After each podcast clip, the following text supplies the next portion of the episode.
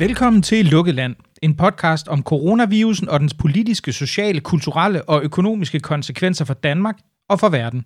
Mit navn det er Mikkel Andersen, og hver anden dag der taler jeg med en person, som har særlig indsigt i nogle af de problemstillinger, der er forbundet med den største krise i nyere Danmarks historie. Danmark har langt om længe fået en strategi for opsporing af coronasmittedes kontakter. Og testberedskabet synes også langt om længe på vej til at blive dramatisk opskaleret og går nu efter at kunne teste toogfyrre tusind mennesker om dagen. Begge dele er en tilbagevenden til dele af den indlemningsstrategi, som myndighederne ellers erklærede umulig at gennemføre efter den ellevte marts. På den dato gik man i stedet over til den såkaldte inddæmningsstrategi, hvor man accepterede, at smitten den var udbredt i befolkningen og fokuserede i stedet på at sikre kapaciteten i sygehusvæsenet. En strategi, der også blev kendt som at følge den berømte grønne kurve. Men hvad er den danske strategi egentlig lige nu? Og hvor ambitiøse er de nylige tiltag i forhold til kontakt, test og kontaktsporing egentlig? Og hvordan kan det være, at mens tænketanke i U S A, Tyskland og for eksempel Norge sprøjter planer ud, så synes der at være en rungende tavshed i forhold til idé- eller policyudvikling i Danmark? Alt det spørger jeg dagens gæst om. Han er lektor i statskundskab og offentlig forvaltning ved Aarhus Universitet, og han har fulgt udviklingen i særligt testberedskabet og den danske smittebekæmpelse intenst. Og han mener også, at vi i syg- sygdomsbekæmpelsen betaler prisen for et meget stærkt finansministerium og et relativt sværere sundhedsministerium, og at det bør vække undren. Og så mener han også, at den danske biotech-industri ikke er blevet, at det er underligt, at den danske biotech-industri ikke er blevet mere aktivt involveret. Alt det skal vi snakke om i dag med, med dig. Velkommen til, Martin Vinæs Larsen. Der fordi jeg måtte være med. Først så har jeg indledt en, en lang række af de her programmer med at spørge mine gæster om en, en enkelt og ret simpel overordnet ting. Hvad er den danske strategi til covid-bekæmpelse egentlig for indeværende? Jamen, jeg tror ikke, der er en, en langsigtet strategi. Jeg tror, at det, det hele kører fra uge til uge. Det synes jeg, det der er det eneste, der kan forklare den adfærd, vi ser, hvor at, at man, man ligesom nægter at lave fx et dokument, på, som kan, man kan downloade på regeringens hjemmeside, hvor der står, her er vores strategi mod coronavirus. Jeg tror, det er, fordi man ikke har en langsigtet strategi, og så prøver man ellers bare at sige, at hver uge, der er gået, hvor dansk økonomi ikke er gået under, dansk sundhedsvæsen ikke er gået under, og vi ikke har mange smittede, det tæller vi som en succes. Jeg tror simpelthen ikke, der er en langsigtet strategi. Men det står vel meget i kontrast med, nu nævnte jeg den grønne kurve her til at starte med. Altså ja. Der virkede det i hvert fald som om, at man de første dage, der havde man jo, der var jo faktisk sådan en, en hel plan med sådan fire trin og sådan noget. Det har alle for længst glemt alt om, tror jeg. Men, ja. der, men, men det var sådan en, man, det var som om, man havde sådan en meget skrivebordsudtænkt plan, og den, den var rigtig god. Men det, det ser ud som om, den er fuldstændig blevet blæst væk af virkeligheden. Er det også dit indtryk, eller hvordan? Ja, det er, fordi det er helt klart mit indtryk. Øhm, og jeg tror også det her med... Øh, altså der har været den her lange diskussion om, skal vi gå efter flokimmunitet eller ej, som er også meget diskussion om, skal vi prøve at, at undgå, at folk bliver smittet, eller skal vi bare sørge for, at folk bliver smittet i en hastighed, så sundhedsvæsenet kan følge med. Og der tænkte, de, de fleste tænker jo nu, at vi nok er lidt væk fra den her flokimmunitetstankegang. Men så så sent som i et interview i går i Jyllandsposten, så siger Kåre Møllbakke, at han er egentlig ikke så nervøs for, hvis det her reproduktionstal, det her er smittetrykket kommer over en. Fordi som man siger, hvor lige nu der er vi et sted, hvor sundhedsvæsenet godt kan følge med. Og så begyndte jeg at tænke, okay, øh, hvorfor kommer han med sådan en melding? Hvorfor er der ikke nogen klarhed? Hvorfor er der ikke noget, altså nogen, der siger til ham, nu skal du gå ud og sige, det er det vores strategi, det er, at vi, laver, vi vil prøve at lave øh, en inddæmning af smitten, vi vil prøve at kæmpe øh, af, hvad hedder det, at der er coronavirus til Danmark, vi sørger for, at det ikke ligesom går til nul. Og jeg tror simpelthen, det er fordi, at der er ikke sådan en fastlagt strategi. Og jeg tror, at hvis der var en, så havde vi, så havde vi så havde et strategidokument, der var blevet lækket. Jeg tror, Mette Frederiksen sidder og tænker kun en eller to uger frem. Øh, jeg kan jo ikke, det kan jeg jo ikke dokumentere, men jeg synes, det er det eneste, der kan forklare den adfærd, vi har set. Men, men det virker jo meget underligt, at, at noget så helt centralt, som man jo tydeligvis har tænkt over i, i, i en lang række andre lande, og også europæiske lande, at, at det ikke er blevet inddraget i, i, i Danmark. Altså der virker det jo. Jeg sidder faktisk, det skal siges nu her, fem minutter før vi optog, der kunne jeg se en, en af øh, regeringens, øh, og det har du sandsynligvis ikke noget at se, men en af regeringens øh, rådgiver i covid nitten rådgivningsgruppen, øh, han hedder Rudi Vesterkopp, han er interviewet i Berlinsk, og han ser også ud til at advokere noget, der i meget høj grad ligner flokimmunitet. Altså, og det er jo noget, som regeringen direkte har afsagt sig, og det virker jo, altså det virker jo enormt, hvad kan man sige, øh, underligt for, for befolkningen øh, at skulle forholde sig til til så forskellige udmeldinger. For den ene siger jo grundlæggende set, jamen det er en dårlig idé at blive smittet, du skal helst undgå det. Og i flokimmuniteten, jamen der, der vil du så sige, jamen hvis du er ung og bliver smittet, så er det jo egentlig lidt lige meget. Ikke? Så det, det, man, det er jo meget svært at forholde sig til. Hvordan, hvordan kan det være? Jamen, jeg, jeg, jeg, har, jeg, jeg har lidt svært ved at sige, hvad forklaringen er. Altså, jeg kan ikke komme med andet end en lidt polemisk forklaring, som handler meget om, om øh, Mette Frederiksen og, og den måde, hun tænker politik på. Øh, og det bliver jo, altså, det er jo, det er jo meget spekulativt, og så nu, det, det skal jeg selvfølgelig være klart, at det, det vil jeg sige her, men det er jo ikke noget, som jeg har noget som helst forskningsmæssigt belæg fra. Men jeg, jeg, jeg synes klart, det virker som om, at øh, hun er en, en, en politiker, som har et strategisk udsyn, som hedder, øh, som, hvor hun ligesom hopper fra tue til tue. Hun er ikke en person, der ligger en langsigtet øh, tipunktsplan for, hvordan vi vender Danmark øh, rundt. Hun har mere sådan et mindset omkring, okay, det her det er mine pejlemærker, og så tager jeg tingene, som de kommer. Så jeg tror, at hun er simpelthen ikke, hun er ikke sådan en Angela Merkel-type, der skal kunne se både fem år ude i fremtiden, hvordan ser Danmark så ud. Det er slet ikke sådan, hun... Øh, opererer, og jeg tror godt, det kan blive lidt et problem på sigt. Øhm, men, men altså, det, igen skal man til, hvis, hvis det var sådan, at man gerne ville have en strategi, som hed enten flokimmunitet eller noget andet, som man jo kan se, i, i Sverige for eksempel helt klart har de den her flokimmunitetsstrategi. I Tyskland har de helt klart den her idé om, at vi skal inddæmme smitten, som er to af vores naboland. I Norge har de helt klart den her idé om, at vi skal inddæmme smitten. Og de har jo policypapirer. De har hvad hedder det, klare interviews med formand for deres sundhedsmyndigheder, fordi de ligesom siger de her ting. Det har vi bare ikke i Danmark. Altså, der, der er jo, jeg, jeg tror, grund til, at der ikke er den her klarhed, er, fordi klarheden er der ikke. Der er ikke en langsigtet strategi. Men, men, men man kunne sige, og det, det er sådan noget, og det er lige så meget gætværk, som du kommer med, men man kunne sige, det virker også lidt nogle gange, som, som at der er et epidemiologisk paradigme et eller andet sted gemt i det her, altså hvor der er en del rådgivere og folk omkring øh, øh, sundhedsmyndighederne, som bare har accepteret a priori, måske lidt, lidt i lighed med svenskerne, at flokimmuniteten, det er altså nogle gange den eneste måde, man kan tilgå det her på, øh, og, og hvor man kan sige, at de så er blevet tvunget til at gøre noget andet af politikerne, men der egentlig er en eller anden form for, for administrativ politisk konflikt gemt i det her. Ja, men det tror jeg da, at det har vist også været dokumenteret altså i forhold til journalistik, også det her med at, at lukke Danmark så hurtigt og så kraftigt ned, var jo ikke noget, som Sundhedsstyrelsen øh, på den måde anbefalede. Øhm, så jeg, jeg, jeg tror da helt klart, at der er en konflikt der, hvor at, at, øh, at man kan sige, det, vi står også i en, en, en situation, der kan føre, det er jo rigtigt nok, det her det er jo en virus, øh, som, øh, hvad hedder det, hvis den får lov at sprede sig i samfundet, så vil endemålet være flokimmunitet. Enten så vil det så blive, det kan så blive suppleret af nogle vacciner, men på den måde kan man sige, at det er jo et biologisk faktum, at det, at det, vil, at det, vil, at det vil ende der, men, men ideen er jo, at det vil være totalt politisk uacceptabelt at have så mange, der er ens borgere, der dør. Det er ikke en strategi, man kan, øh, man kan have. Ikke? Derfor så bliver politikerne tvunget til at, at, hvad hedder det, at stoppe sig i. Jeg, jeg tror, at du, du ret i til dels, der er sådan en en eller anden form for administrativ skævhed, men jeg tror også bare, der er, der er også en eller anden tanke om, i de her sundhedsvæsen, altså de her sundhedsvæsener i, og sundhedsmyndigheder har aldrig nogensinde rigtig stået i den her situation før, så øh, de har måske i lidt for høj grad brugt, haft en tankegang fra tidligere epidemier, hvor det jo ikke har, der er aldrig nogen, der har snakket om, skal vi lukke hele samfundet ned på grund af det, og derfor er det ikke ligesom ting, det kunne være et, et, en ting, de kunne have på i deres repertoire, hvis det giver mening. Ja, absolut, absolut. På, på, på Twitter, der har du øh, nogle tid øh, efter dit, dit, dit, dit navn haft stående hundrede tusind tests om dagen, øh, ja. Og det er jo altså covid-test, vi her taler om, øh, åbenlyst nok. Men hvorfor har, hvorfor har du øh, valgt at skrive det? Jamen det er fordi, at jeg, øh, jeg synes, at den her øh, øh, nuværende, øh, den her de store diskussion, der har været i Danmark øh, mellem, øh, skal vi lukke landet ned, eller skal vi redde økonomien og den her økonomi overfor, at lukke landet ned og redde folks øh, liv for coronavirus, har været lidt sådan en, en, en falsk dikotomi, fordi at, at jeg, jeg tænker, at, at øh, det vi gerne vil, det er, at vi vil gerne have ingen af det hele, at vi vil gerne have en fungerende økonomi, og vi vil gerne redde folks liv. Og så har jeg prøvet at se på, jamen, hvad, hvad, hvordan kan man gøre det? Og så har jeg støttet på den her plan fra Nobelprisvinderen Paul Romer, som siger, at hvis vi tester øh, cirka syv procent af danske befolkning, eller en, en landsbefolkning hver, øh, hver dag, jamen, så vil vi kunne fange så mange af dem, der er smittet, og putte dem i, i isolation, at øh, det her øh, smittetryk, som øh, ved, hvad det vil falde under en, og vi dermed vil kunne få bukt med epidemien bare ved at teste folk.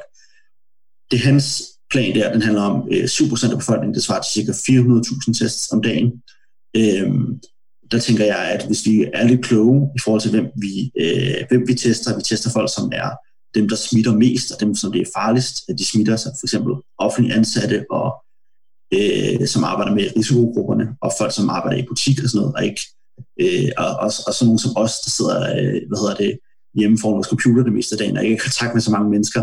Vi, nok, vi, vi behøver ikke blive testet så tit. Hvis man, hvis man lægger det ind over det, så tror jeg, at med hundrede tusind tests om dagen, brugt strategisk, jamen, så kunne vi åbne størstedelen af samfundet op igen. Og det er derfor, jeg mener, at vi skal gå benhårdt efter at teste de her, øh, hvad der er for dobbelt års testkapacitet øh, igen. Det vil sige, nu går vi efter toogfyrre tusind, nu skal vi gå efter hundrede tusind og se, jamen, hvis vi har hundrede tusind tests om dagen, kunne vi så egentlig ikke lukke det meste af samfundet op, have en, en åben økonomi, og samtidig undgå at have en coronaepidemi, der tog livet af, af særlig mange.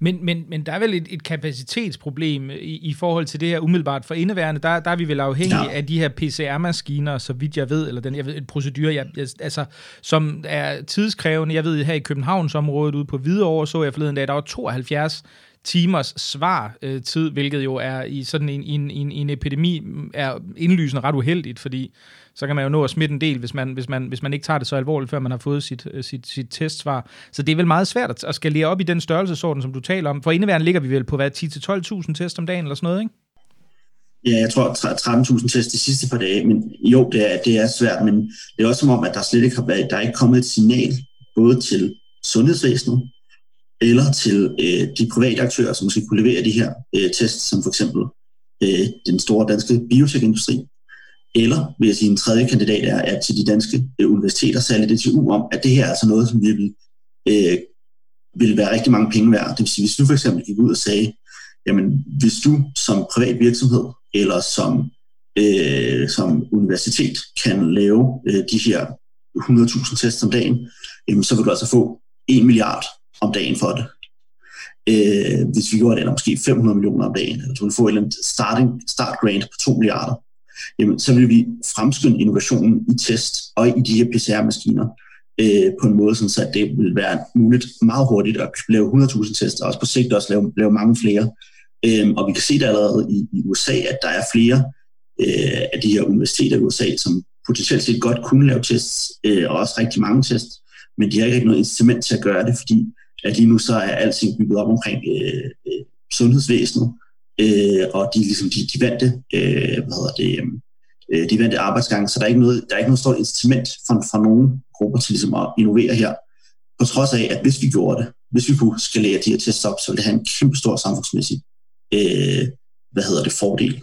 Øh, og vi kan også, hvis du har lyst, så kan vi også gå ind i noget af det, altså der er, der er nogle vilde tekniske ting, der foregår lige nu, bare i nogle af de her Øh, øh, nogle af de her virksomheder i Silicon Valley, som, som øh, mener, de kan hvad det, lave de her P C R-maskiner om, sådan, så de øh, kan gå for, i stedet for at lave de her, øh, så mange tests, de laver det, nu skal sige, de laver måske hundrede eller to hundrede gange så mange tests. Det vil så betyde, hvis man kunne gøre det, man kunne omkonfigurere de her tests, lave sådan nogle øh, poolede tests, hvor man testede flere øh, samples på en gang, så de mener, man kan, at, det, at det kan lade sig gøre, så kunne vi så kunne vi lynhurtigt komme op på de, på de hundrede tusind tests i Danmark. Så det, for mig at se handler det bare om en, en meget stærkere politisk signal, øh, koblet med noget økonomisk incitament om, at det her det er øh, noget, som vi er interesseret i. Og det, som jeg synes, der er særlig ironisk, det er, at vi har brugt så sindssygt mange penge på de her hjælpepakker.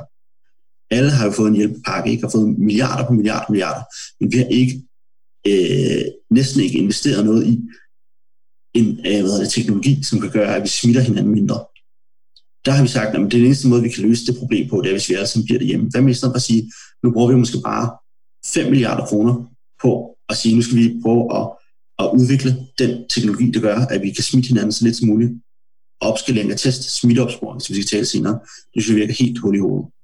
Men, men der er vel et, et spørgsmål, fordi man kan sige, at det kan vel skyldes en, en, en mangel på På, på, på politisk styring, men det kan vel ja. også indikere en, hvad kan man sige, altså hvis man skulle se det sådan fra, fra det strategiske perspektiv, så har der vel også været, altså i, i afbødningsstrategien, der er test jo ikke specielt relevante, kan man sige, fordi der er det jo egentlig, der, der måler du belastningen ikke på test udbredt i befolkningen, der måler du det jo på indlagte på hospitalerne, fordi man accepterer, at der er en smitte i befolkningen, og den kan du så kontrollere ved hjælp af social distancering, men det er vel ikke særlig vigtigt, altså set fra det perspektiv, hvis folk, der i øvrigt ikke bliver indlagt på hospitalerne, bliver smittet i stort omfang ude i befolkningen i øvrigt. Så hvad vurderer du, der har været det afgørende her? Altså har det simpelthen været sådan en inerti i, i byråkrati og politiske niveau, eller, eller er det et strategisk valg?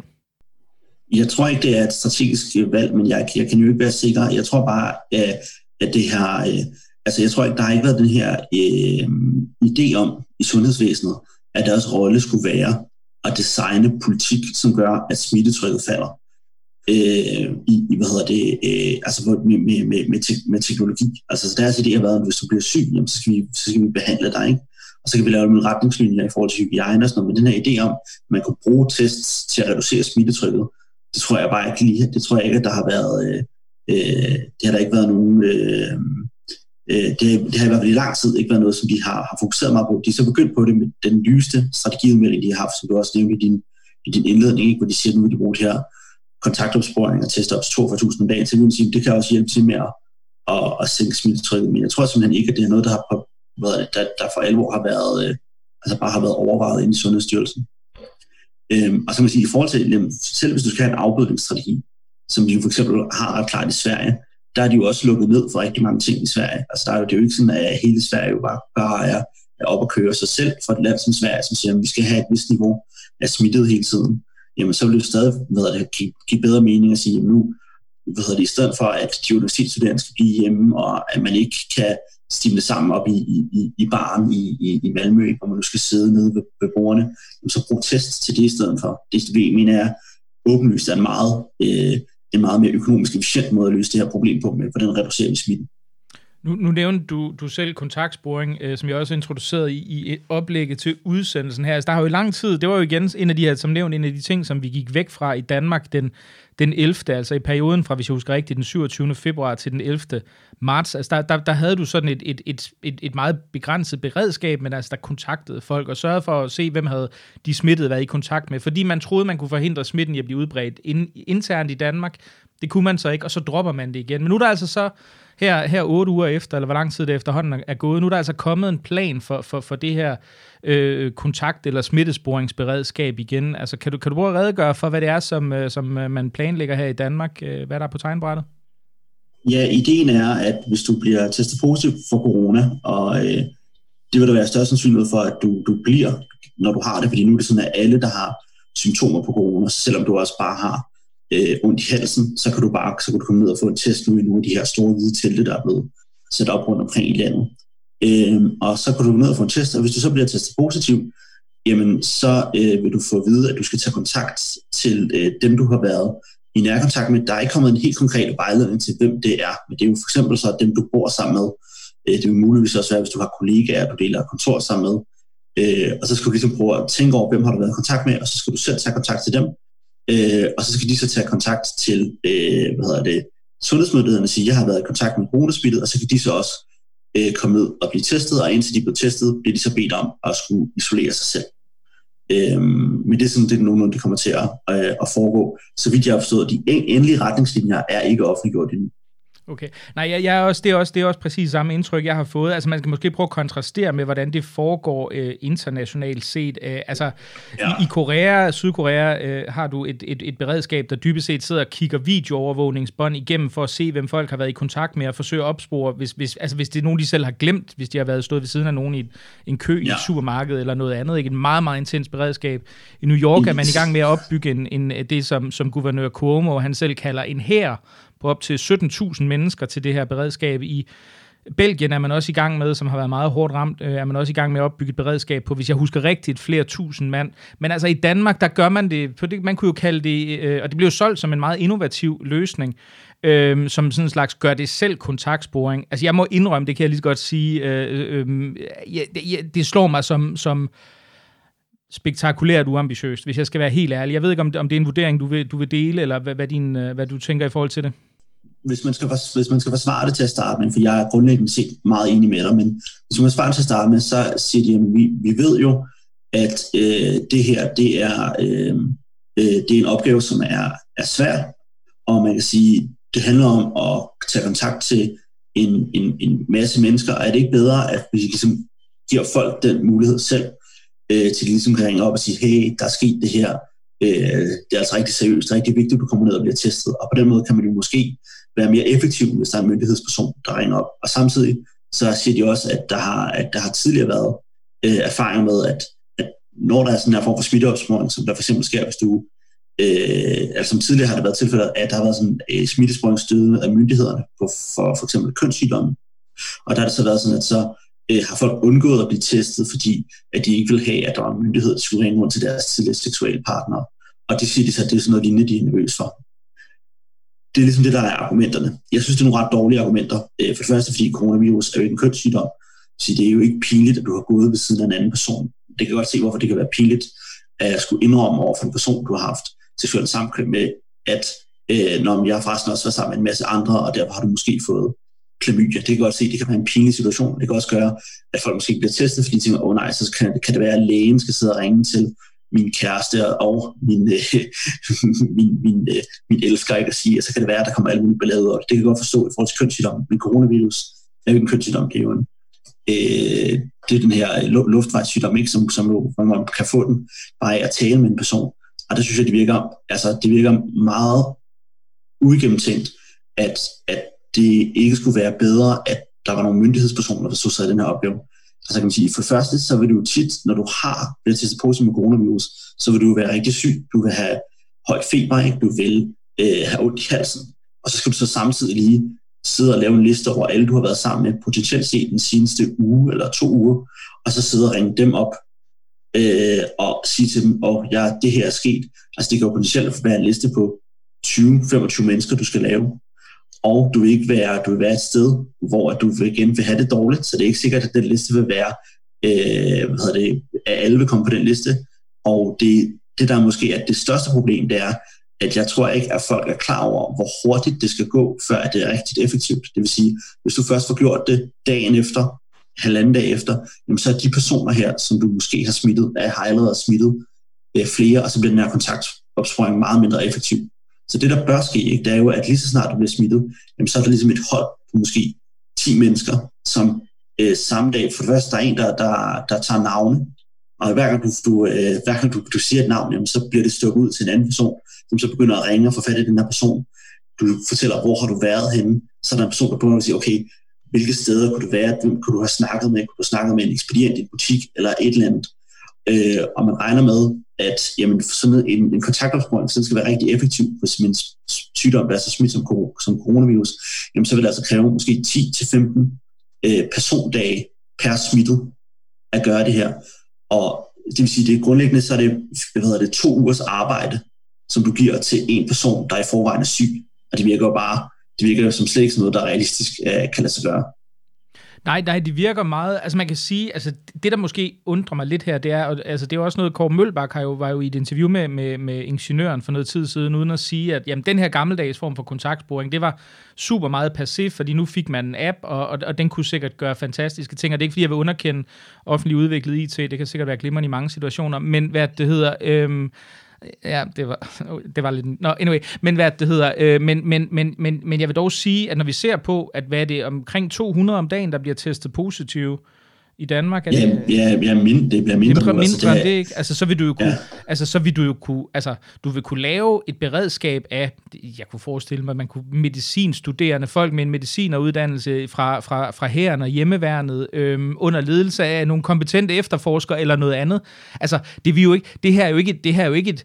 Altså, det her er jo ikke øh, altså tyve tusind mennesker, vi snakker om. Det her, det er jo et, et, et, et, et, et, et, et beredskab, som vi kunne realiseres, uden at du trak et meget stort sundhedspersonale ud fra det eksisterende beredskab, så vidt jeg kan se i hvert fald. I, det, det, det mener jeg også. Så, det, så måske øh, tre tusind mennesker vil du, vil du have brug for, så vil du have en, en god, øh, hvad hedder det, en god, øh, en god styrelse for, for smitteopsporing. Øh, den kunne så være ledet selvfølgelig nogle læger, som har rigtig meget erfaring med det her.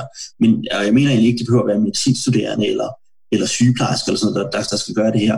Øh, det er en opgave, som tager lang tid, men den kræver ikke sådan voldsomt mange kompetencer. I Australien, der har de trænet øh, to tusind personer på en uge, og det var folk, som var blevet fyret fra et flyselskab.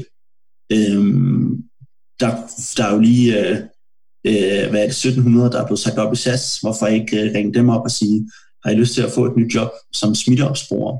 Sæt dem i kontakt med nogle øh, læger fra øh, Styrelsen for Patientsikkerhed, for at vide, hvad, hvad, det, hvad skal I gøre her? Øh, prøv at se, okay, hvad det, øh, med, med den med rette indstilling igen, så kunne det altså være noget, der kunne stables på benene rigtig, rigtig hurtigt, det her.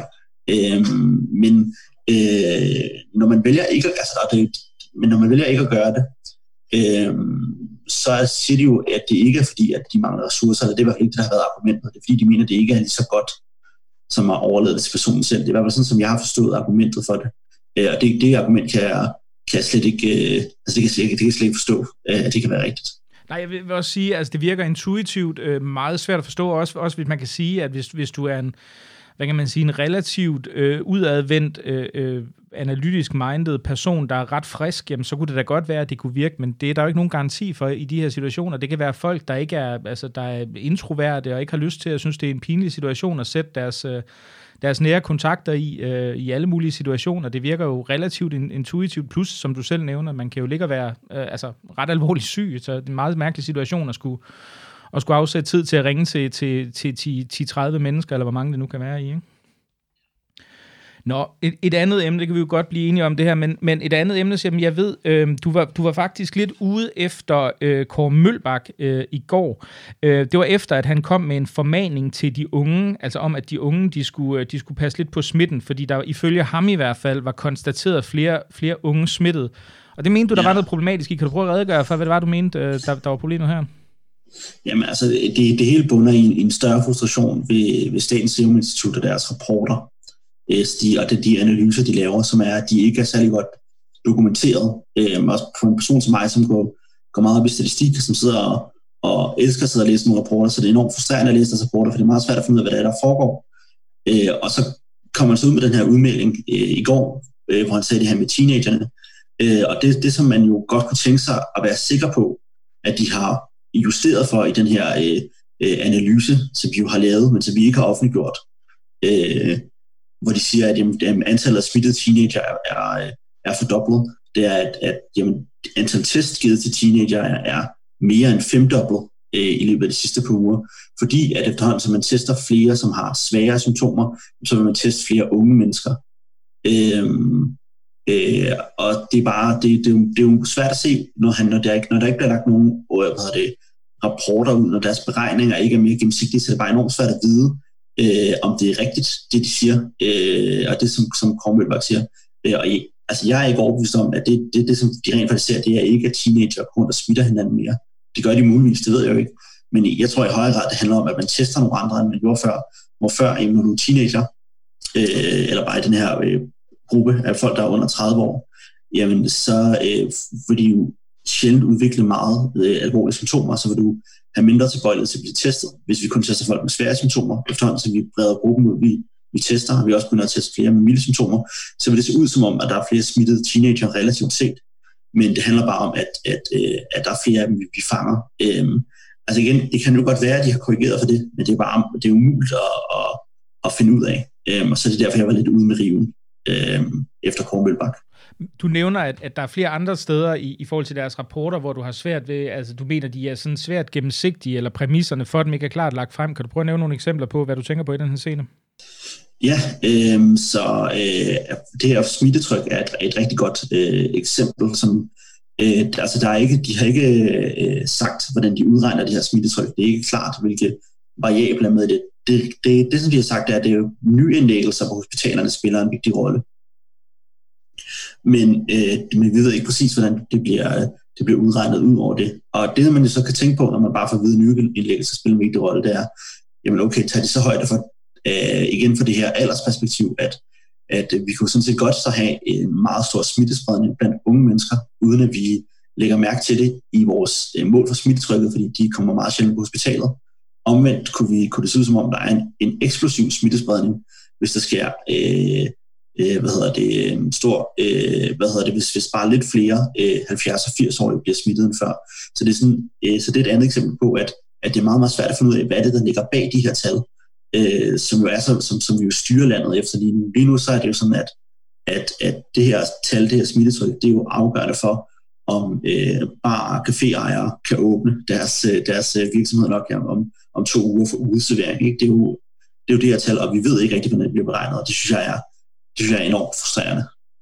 Der er vel også et, et andet, tænker jeg selv, uh, intuitivt. Jeg tror, du har mere styr på de her tal, end jeg har, men jeg tænker, i og med, at vi ikke laver det, vi kan kalde sådan randomiseret test blandt befolkningen ja, for at se ja, ja. smittens udbredelse, så er, der vel, så er der vel en forsinkelse på noget, der ligner hmm, fjorten dage eller sådan noget, i ja. forhold til, vi, altså fra en smitte finder sted, fordi der går i gennemsnit en fire til syv dage, tror jeg, før man, fra man er smittet til man får symptomer, og så igen lidt noget længere tid, til du faktisk kommer på hospitalet derefter. Så det, ja. vi, det vi ser er vel egentlig et tidsforskudt smittetryk, hvis man beregner det på baggrund af indlæggelserne, og det er vel også et, et kan vi sige, selvstændigt problem, fordi så sidder vi og kigger på et smittetryk, som det så ud hvad, omkring lidt efter påske eller sådan noget, eller hvad?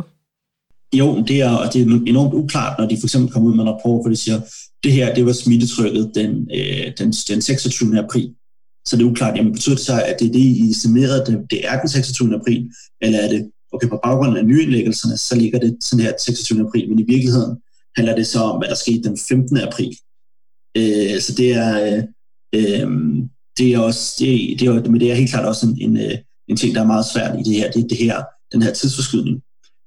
Det, det, som man så kan sige ud af det, der du siger der med de randomiserede test, det er jo også noget, som, som, øh, som nu skulle være en del af, af teststrategien, og der skulle, skulle komme randomiserede test. Men det er, altså hver dag sidder jeg og tænker, hvorfor er der ikke kommet nogen nu? Der er, der er de her tretten tusind, der bliver testet om dagen. Hvorfor er der, altså, er der nogen af dem nu, der bliver testet, der er udvalgt tilfældigt? Jeg har ikke hørt om nogen, som har fået en invitation i deres e-boks om, at de skal ud og blive testet for coronavirus. Øh, jeg synes, Det, det, det er, det, det, ja, det, det, for, for, for hvornår kommer det? Øh, det er, kan man også sidde og være ret utålmodig omkring.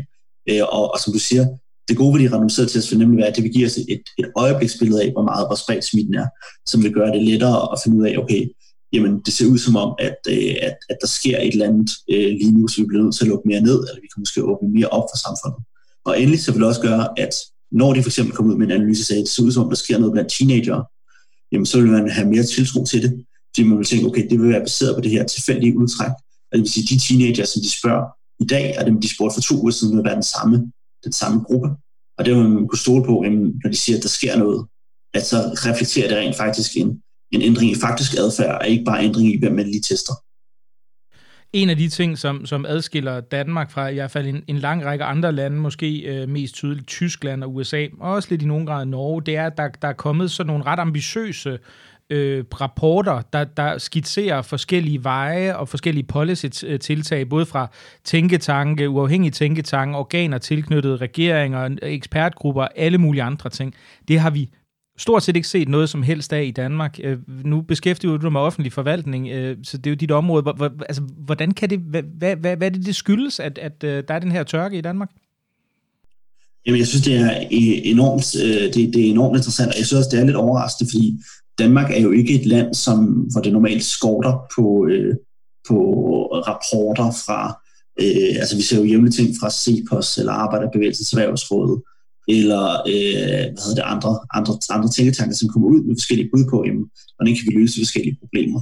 Men det, som jeg tror er blevet, er blevet øh, det, det, det, som der er blevet meget klart her, det er, at vi har helt klart et, et, der er rigtig mange, der har et problem med det her med, at det her det er altså ikke en økonomisk krise, det er en sundhedspolitisk krise, og al den kapacitet, der er blevet opbygget i, i Danmark, det centrerer sig meget om økonomien, det vil sige, at dem, der sidder og er eksperter inde øh, i Arbejderbevægelsens Erhvervsråd, eller i Cepos, de ved rigtig meget om økonomi, de ved ikke særlig meget omkring øh, sundhedspolitik, og de ved ikke særlig meget om, øh, hvad hedder det, slet ikke særlig meget om smitte og epidemier.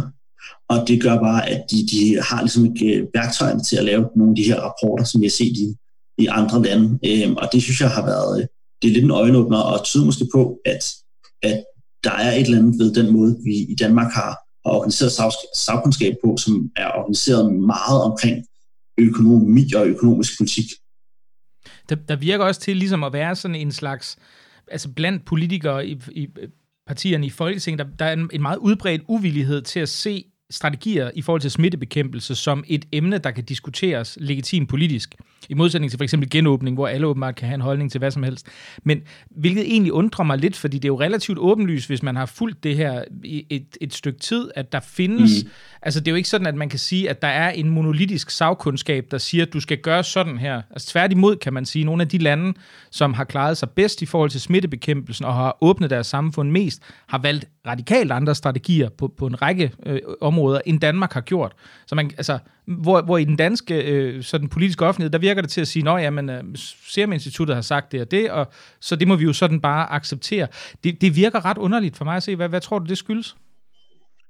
Jamen, øh, jeg, jamen jeg, jeg tror, at jeg reflekterer hundrede det samme. Det har vel også været, i de snakke, jeg har haft med, med ansatte i de politiske partier, har der været en idé om, at, at det ikke er noget, som de føler, at de kan lave. Altså, de føler ikke, at de har øh, evnerne til at, at lave øh, planer, der kan udfordre Statens Serum Institut. Øh, det er jo sådan, at, at øh, når du er et folke, i et parti i Folketinget, så hvad det, beror du rigtig meget på øh, dine medarbejdere. Og de medarbejdere, de har ansat lige nu, de er øh, i de her politiske økonomiske sekretariater, som skal støtte deres partivirksomhed og hjælpe dem til med politikudvikling. De er øh, i meget høj grad koncentreret omkring at have økonomisk, øh, øh, altså økonomisk sagkundskab. Det er øh, mange statskundskaber og mange økonomer og nogle jurister, der sidder der. Og de kan tilsammen lave nogle rigtig gode øh, indspark til ny økonomisk politik, men de har enormt svært ved at lave øh, god sundhedsfaglig øh, politik. Så jeg tror sådan, at det handler om et, et, bredt, øh, et bredt problem fra partiernes side, hvor de, hvor de ikke tør at gøre det, fordi de er bange for at blive til grin, ikke? Fordi hvis man laver et meget dårligt og ugennemarbejdet forslag, som bare bliver helt helt ned ad brættet af, af Sundhedsstyrelsens øh, embedsfolk, jamen så øh, hvad hedder det, kan det jo have, have, have dårlige politiske konsekvenser. Det vil sige, hvis man ikke har, eller så føler man har en form for tyngde inden for de faglige tyngde inden for de områder, så tør man ikke gøre det. Så jeg tror, jeg tror i hvert fald delvis, det er det, det, det, det, som det drejer sig om.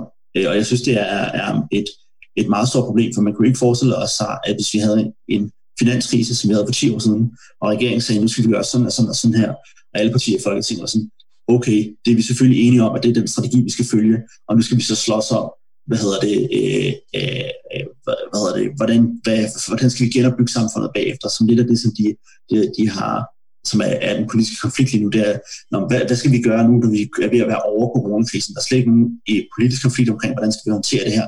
Og det er, det er et stort problem, fordi at øh, hele ideen med, eller en af idéerne med at have de her parti, partier og partipolitisk konkurrence i demokrati, der er jo, at forskellige idéer kan støde op imod hinanden, og befolkningen kan se, om der er de her forskellige alternativer.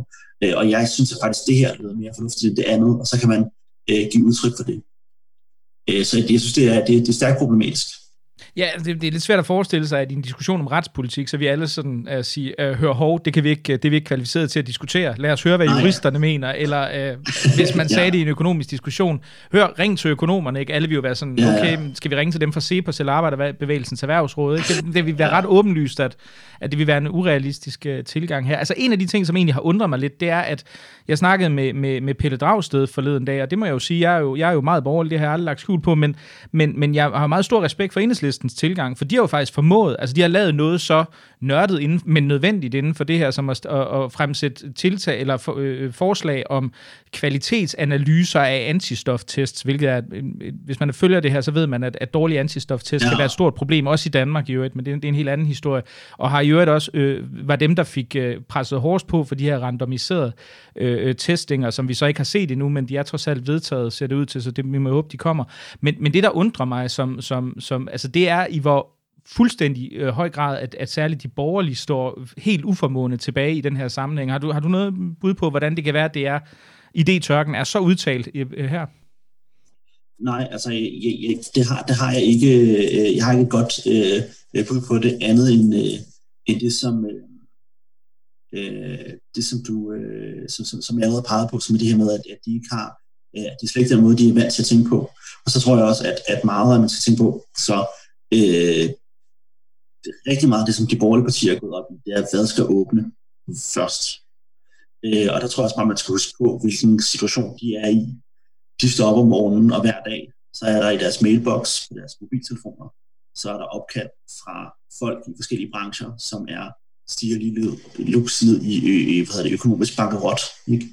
Og det er så det, som der ligesom kommer til at fylde for, for de her borgerlige partier, det er at sige, jamen, okay, jamen, der er de her, de her øh, interesser, som vi normalt varetager, de, de skriger på, at, at vi skal åbne den her del af, af samfundet, og så det er det, som der kommer til at, at optage dem, fordi der er bare sådan et enormt pres på dem fra øh, erhvervslivet omkring, at, at man skal have åbnet den ene eller den anden del øh, op først. Så, så jeg tror, det er, det er også en del af forklaringen, så delvis det her med, at de, de ikke rigtig har en infrastruktur, øh, hvad hedder det Øh, som, som, kan, som kan udfordre Sundhedsministeriet i lige så høj grad, som de har en infrastruktur, der kan udfordre Finansministeriet. øh, faglig infrastruktur i partierne. Og så også det her med, at, at det input, de får fra deres øh, interessenter, er meget, meget fokuseret på det her med åbning. Øh, og det tror jeg bare gør, at det der, deres energi bliver, bliver, kommer hen imod. Da, da vi skrev sammen inden programmet, øh, og det, det er jo sådan lidt apropos her, der, der skrev du, at du mente, der kunne, der kunne være et problem afspejlet i håndteringen, øh, der var forbundet med det her netop, sådan i hvert fald i nyere tid, meget stærke danske finansministerium og de relativt svære sådan ressortministerier, altså i det her tilfælde sundhedsministeriet. Kan du prøve at redegøre for, hvad det er, du, du mener i den her henseende? Ja, men øh, det, det jeg mener, det er, at, at hvis man kan se på, hvor er dynamikken i den danske, det danske forvaltning, hvor er det, der bliver truffet de vigtigste beslutninger, hvem er det, som har styringen, og dermed også, hvem er det, som kan tiltrække øh, mange af de stærkeste kræfter i, i centraladministrationen, så er det i Finansministeriet. Det vil sige, hvis du er færdig øh, som statskundskabsstuderende fra Aarhus Universitet eller fra øh, Københavns Universitet, og tænker, jeg vil gerne gøre karriere i centraladministrationen. Jeg vil gerne, jeg, jeg føler, jeg er dygtig, jeg vil gerne øh, op i graden. Så er der et sted, du går hen, og det er Finansministeriet. Øh, det betyder, at vi har i Finansministeriet en enorm Øh, hjernekapacitet, og de har givet den magt, de har tilrendet sig øh, i løbet af de sidste øh, tyve, øh, tyve til femogtyve år i centraladministrationen, har de enormt meget magt til at bruge den her hjernekapacitet til at ændre ting. Og det gør bare, at, at øh, når der kommer sådan en krise her, som ikke i første omgang er en økonomisk krise, men til første omgang er en sundhedspolitisk krise, jamen, så tror jeg bare, det er et problem, at vi har en så stærk koncentration, at man kan sige, at både magt og de skarpeste øh, faglige kompetencer i, ø- i det økonomiske ministerium. Fordi at øh, det gør, at vi får nogle rigtig, rigtig gode og kreative økonomiske løsninger på de konsekvenser, som coronakrisen har haft, og det har vi jo fået, altså de her kæmpe store hjælpepakker, som er blevet øh, stampet op i jorden på meget, meget få dage, og som jo også har været øh, øh, altså, hvad hedder det, i New York Times og hvad hedder, hyldet i U S A. Vi har ligesom de her meget, meget store aggressive pakker, der kan hjælpe med de økonomiske konsekvenser. Men samtidig har vi haft en meget, meget langsomme øh, reaktion fra Sundhedsministeriet og Sundhedsstyrelsen, hvor der ikke har været særlig meget øh, innovation i forhold til, hvordan vi kan håndtere, kan man sige, den, de sundhedsfaglige problematikker med, at det er stigende smittetryk, og vi får, og vi får flere smittede. Der har ikke ligesom været en løsnings, øh, løsningskapaciteten og den kreative kapacitet i Sundhedsministeriet er bare, kan man sige, for lille, fordi at alle Al, al kreativitet og al magt er suget ind i Finansministeriet. Og her tillader jeg mig lige at afbryde programmet for en meget kort bemærkning. Lukket Land er gratis, og det bliver det ved med at være, men jeg bruger en del tid på det, så hvis du kan lide det, du hører, så vil jeg sætte meget stor pris på et bidrag til mit arbejde med programmet. Du kan give et løbende bidrag per udsendelse, der altså faktureres hver gang, der kommer en ny udsendelse på lukketland punktum tier punktum d k, og tier, det staves ti E R. Og vil du give et fast månedligt bidrag, ja, så kan du gøre det på patreon punktum com skråstreg lukketland, og Patreon, det staves P A T R E O N. Tusind tak for det, og i særdeleshed tak til alle dem, der allerede bidrager. Og så tilbage til programmet.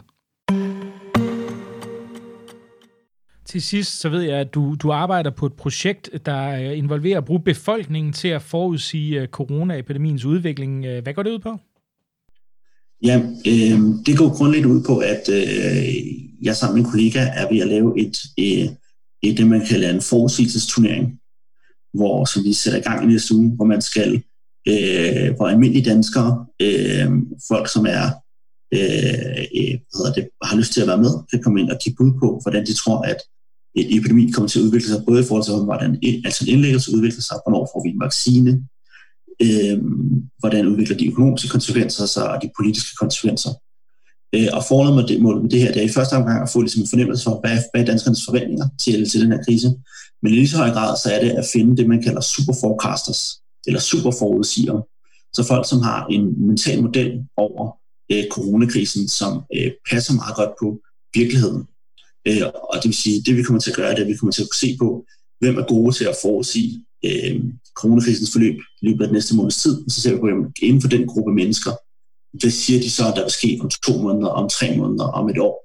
Og det er en teknik, som øh, er, er udviklet af en, der hedder Philip Tetlock i U S A, og som har øh, været blevet brugt rigtig meget i udenrigspolitik til at forudsige øh, hvad hedder det, sådan nogle kriser øh, rundt omkring i, i, i verden, og nu vil vi prøve at se, kan vi også bruge det til ligesom at, at, at, at, at få et bedre blik på, jamen bliver de, de, de konsekvenser af den her coronakrise på mellem øh, lang sigt og på lang sigt, så man kommer der en anden bølge, hvor sandsynligt er det egentlig.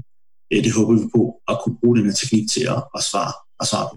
Men er det sådan, altså kan man sige, går I så ud, det skal jeg lige bare for at være helt klar på det, altså går I så ud og spørger folk øh, altså i den offentlige debat, eller er det fagfolk, og, og er det sådan en systematiseret indsamling, eller er det sådan et spørgsmål om at se på, at nå ja, men der var en, der skrev en kronik i, i Berlinske her forleden dag, og der ja, var det, nogle... det, det, det er ligesom et spørgsmål, det er, det er et spørgsmål, som, hvor, hvor i princippet kan alle deltage, men så vil vi øh, eller sted, øh, vi vil også bruge at få særlig input fra, fra fagfolk, så det vil sige både fra økonomer og fra mediciner, og så vil vi se på, jamen, øh, øh, bedre det, hvem, er en eller anden, hvem er bedst til at forudsige, hvordan coronaepidemien udvikler sig i Danmark i løbet af de næste to måneder. Det vil så bede folk om at forudsige, hvad der sker med indlæggelsestallet om to uger, om fire uger, øh, hvad er det, hvilke dele af samfundet vil åbne sig, ikke åbne sig, hvor stor vil arbejdsløsheden være, og så vil vi så identificere den lille gruppe, der er bedst til at forudsige coronaepidemien på kort sigt. Og så vil vi så se, se, hvad har de sagt om, hvad der sker på lidt længere sigt. Øh, så på den måde ligesom at, at, at, at identificere dem i Danmark, som har ligesom den bedste mentale model for, øh, hvordan den her coronakrise fungerer.